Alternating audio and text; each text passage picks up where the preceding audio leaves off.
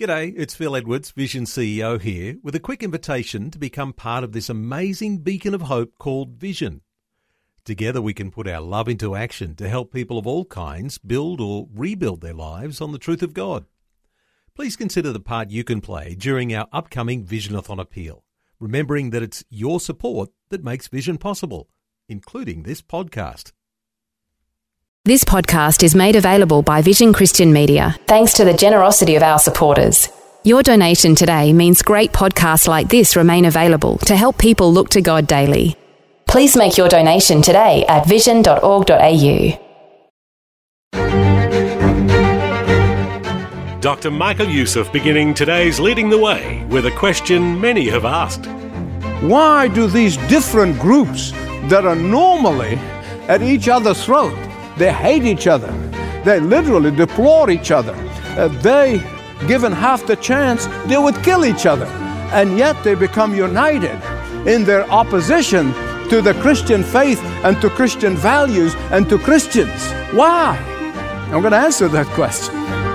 Welcome to a brand new week of Leading the Way with pastor and Bible teacher Dr. Michael Youssef.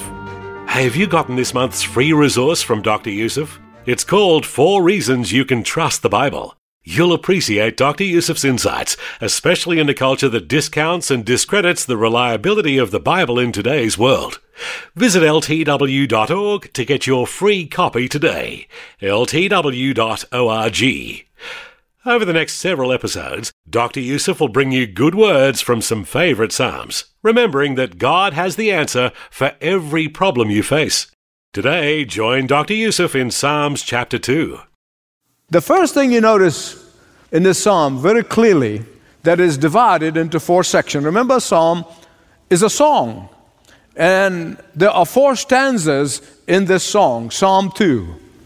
Very clearly divided four stanzas. Stanza 1, verses 1 to 3, it talks about man's defiance of God. The second stanza is verses 4 to 6, and it shows us the Father's derision toward that defiance. The third stanza, verses 7 to 9, it shows us the Son's dominion talking about the Lord Jesus Christ. And finally, the fourth stanza, verses 10 to 12, about the Spirit's deliverance. So you get defiance, derision, dominion, and deliverance. I hope you're impressed, because I was. First of all, you see here very clearly man's defiance of God. And the Psalms ask why?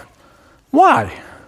Why do the nations rage and the people conspire and plot against the Lord, why there are hundreds of organizations and lobbying organizations and groups that are organized, that register with the government for the sole purpose of oppressing Christians and Christian morality. Why?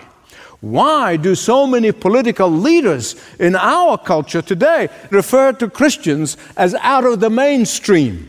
Why? Now, I, for one, take that as a compliment, but they don't. They take it as an insult. You see, why do so many governments around the world persecute Christians just for being Christians? Why do countries like Saudi Arabia and others? feel that the Bible is a threat and therefore they banned it from their country. Why? Why do these different groups that are normally at each other's throat, they hate each other, they literally deplore each other, uh, they, given half the chance, they would kill each other, and yet they become united in their opposition to the Christian faith and to Christian values and to Christians. Why? I'm going to answer that question. But before I do that, I'm going to show you how they express it, how they express their rage against Jesus, the anointed one, is by going after his children, by going after his followers. And they call them every name in the book, like bigots and intolerant. They take their evil acts and they try to stick it to us. now, these groups, like a bee hive of unholy industry. They are swarming in the media to denounce the righteous. But why? Because they want to believe in false gods. They want to believe in themselves as gods. Uh, they want to believe false religion because they hate the teaching that says that there is only one way to the Father, there is only one plan for salvation, there is only one faith, there's only one doctrine, there's only one heaven, and there's only one Savior. And that's why they don't want that. So, in their arrogance, they refuse to believe that our God is the only true God who tells the sun to shine in the morning, that He is the only one true God that tells the moon to light at night, that He is the only one who tells the rain to fall, that He is the only one who tells the earth to produce fruit. And even more importantly, He is the one who sent His one and only Son, perfect, sinless, to die on a cross for sinners. And they don't want that. Romans 1:18 describes it this way. They knew the truth but preferred to believe in the lie. Don't you see that we're living that right now? For they exchanged the truth of God for a lie and worshiped and served the creature instead of the creator. Here's something that you need to know. This rage, this outrage against Jesus the anointed one, and his followers, is going to reach its apex, is going to reach its zenith immediately before the return of Christ. And look at it now. And I'm not making any predictions, but just think about this. 50 years ago, we said, oh, yeah, the Christians are persecuted over there. Yeah, the Christians are hated in this country and in that country. And now it's here. You see, it's a global rage is a global outrage and is sweeping Europe and North America. You see, that's going to be the case as we get closer to the return of Christ. Man's defiance. Secondly, the Father's derision toward that defiance. So many professing Christians these days are in total denial of the derision of God. There are many denominations who are actually going through their hymn books and they're taking out any reference to the wrath of God. Any hymn, anything that talks about the wrath of God, they are removing it. They do not want to believe that God's wrath is coming upon the non believers, that the uh, coming upon evil, that the wrath of God will be fully exercised. They don't want to believe that. They want to believe in a God who's a milquetoast God. They want to believe in a God who obeys them. You know, they want to believe and they want to think of a God whose grace means that he is clueless and powerless. And for this reason, they cannot accept verse 4 of Psalm 2. The one enthroned in heaven laughs, the Lord scoffs at them. Why? Because our God is far from milquetoast. Our God is a God of power and might. Our God is a God who exercises His authority, whether they accept it or not. Our God is a God who rules the universe, whether they like it or not. Our God is the God who controls the events of history, whether they believe it or not. Our God is not sitting on his throne in heaven and wondering, what am I going to do with these people? Actually, some evangelical writers are saying that God doesn't know the future and that he is going along with us experiencing life like we are. And I want to say, that is not my God. The God I worship is omniscient and omnipresent. The God I worship is the God of power and might. That's the God I worship. He's not sitting in heaven wringing his hands and drinking my Mylanta and saying, What am I going to do? What am I going to do? What am I going to do? No. These people who believe lies over against the truth. No, in a million, no. But rather, the Bible said he laughs. But, beloved, listen to me. This is not a pleasant laughter. This is not a joyful laughter. This is the laughter of the region. They think they can do this? That's what it means. As if God is saying, they think they can get rid of my son, they think they can persecute my children and get away with it. If they think that, might as well let them reach for the sky and pluck the sun out. Let them stop the sun from shining. If they think that, uh, they can reinvent me or they can remake me in their own image. Let them control the rain and the floods and the hurricanes. Let them put the ocean in a bucket. And here's why I love history. I'm not a history major, but I love history. I read history as a hobby. it is the most amazing thing to me. It repeats itself with precision. And it goes over and oh, you, you see it if you read it in the pages of history. But people are not paying attention. They're not paying attention to history. And that's why we keep repeating its mistakes.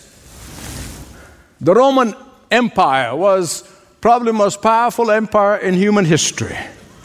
And it had 30 emperors and governors in its existence.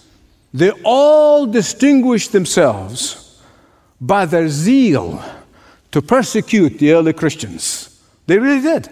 Here's the history. Of all the 30 emperors and, and governors, they all, all of them, died horrible death. Some of them ended up being deranged. Others ended up being physically blind. Others were killed by family members. Others died miserable death in captivity. Others still drowned. Others still died with human flesh eating disease. Others committed suicide. Every one of them died a horrible death, yet the Christian faith marched on. Man's defiance, God the Father's derision, the Son's dominion. Verses 7, 8, and 9. I will proclaim the decree of the Lord. He said to me, You are my son, today I have begotten you. Ask me, and I will make the nations your inheritance, the end of the earth your possession. You will rule them with an iron scepter. You will rule them with what? So much for the milquetoast Jesus. Our God is a God of power and might. He came his first coming in weakness, he will come in strength. He came in humility, but he will rule with an iron scepter in his second coming. Today, it is not news to most of you that the name of Jesus is free for all. It's free for all to cuss and curse, free for all to defame, free for all to deface, free for all to abuse, free for all to be outlawed from public life except as a curse word. That was never outlawed. But listen, one thousand years before Christ's incarnation, the Father said of him, He is my one and only anointed Son. He is the one and only through whom everyone must come to me.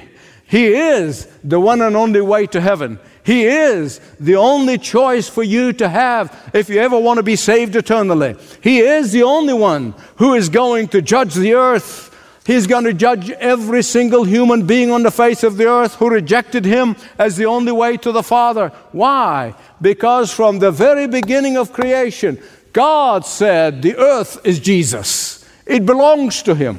He owns it.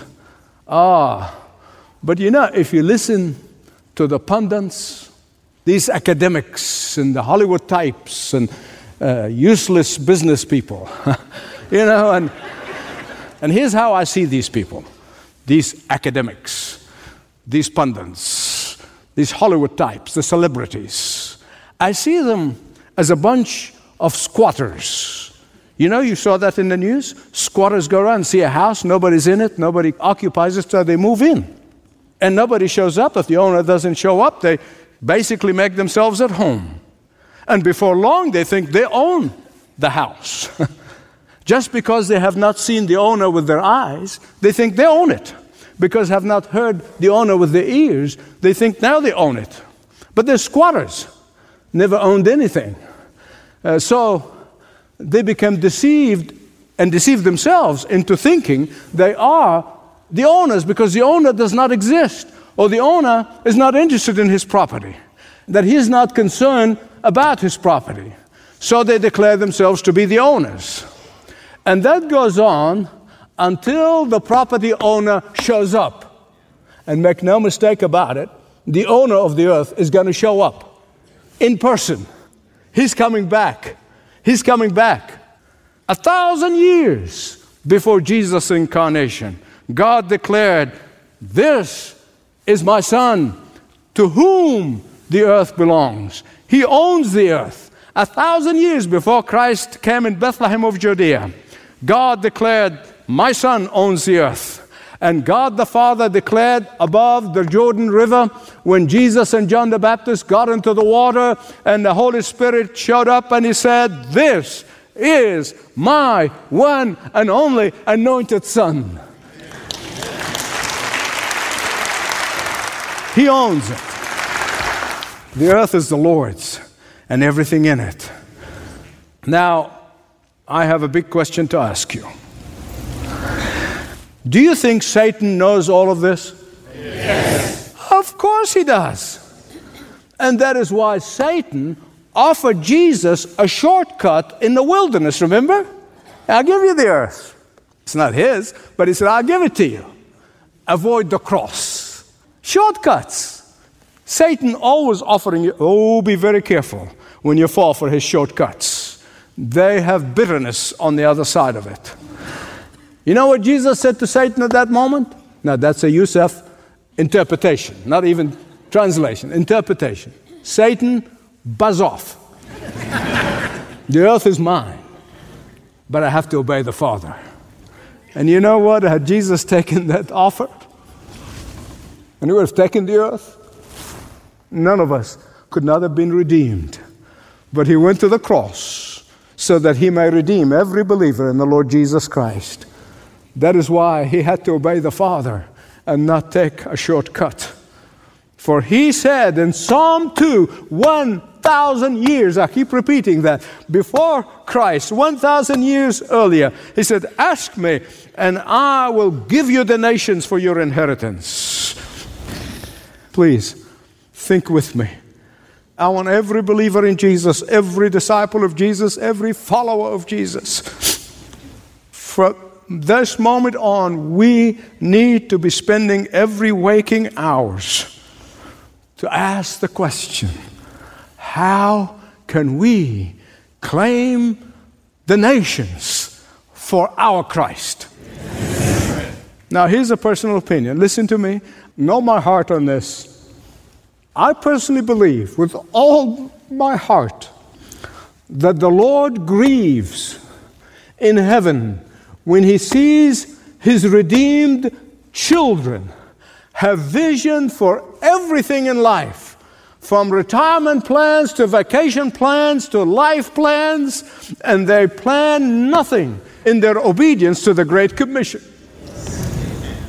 I believe the Lord is grieving when His redeemed think more about their recreation than the rebirth of sinners. I believe that with every ounce of my being. That His redeemed think more about those few years that we have here on earth, whether it be 50 or 100, than where they will be spending their forever, their eternity. Ask me, and I'll make the nations your inheritance. Beloved, unless we wake up in time to this calling in mission, we're going to get to the point where it could be too late. And I'm not really sure if we haven't crossed that already. Man's defiance of God, the Father's derision over that defiance, the Son's dominion, fourthly and finally, the Spirit's deliverance. Some years ago, I did a series on the third member of the Trinity, the Holy Spirit of God. I called it Know Your Best Friend. The Holy Spirit is the most misunderstood person of the Trinity. Why know your best friend? Listen to me. Because the third member of the Godhead, the Holy Spirit of God, He is the one who called and called and called and called us until we responded. He is the third member of the Trinity who is calling sinners today, even now. Come, come to the Father through the Son. He is calling through relatives, through friends, through every one of us. He is saying to everyone who would listen turn to the Son while you can. Come to the Son so that the Father may accept you. Come to the Son. Come to the Father through the Son that He may accept you. Look at verse 12 with me, please. I'm getting close to the end. Don't miss this. Don't miss this. The construction of this sentence could read this Kiss the Son, lest the Father, because it says He, but it's referring to the Father. Kiss the Son, lest the Father be angry. Bow to the Son, or face the Father's wrath and judgment. And notice here the Holy Spirit has a threefold appeal. Threefold. He appeals to our mind, He appeals to our will, and He appeals to our emotions. He appeals to our mind. Be wise. Be wise. Be wise. Don't be foolish. Secondly, he appeals to the will. Serve or obey the Lord out of reverence. And finally, he appeals to the heart. Kiss the Son. Give up your pride, lest your pride will trip you. Give up your indifference before it's too late. Give up your independence before you regret it. Kiss the Son. After all, He kissed you first when He hung on that cross. Why? Because now, today, this moment, He is speaking in grace. But the day is coming when He will speak in judgment and in wrath. Don't be deceived by those who said everybody's going to make it in the end. Don't be deceived. And don't judge things the way you appear to your physical eye, but rather develop a God sized vision while there is time. Be an ambassador of the King, which He called you to be. Grasp His vision and His purpose for your life and embrace it and obey it, and you will be blessed. Kiss the Son.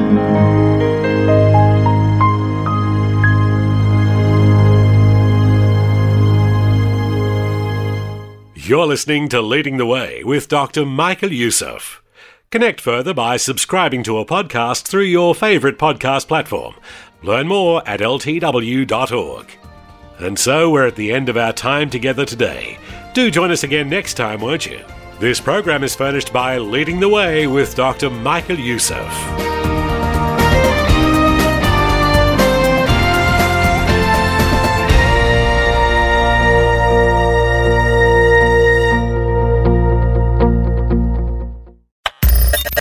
Thanks for taking time to listen to this audio on demand from Vision Christian Media.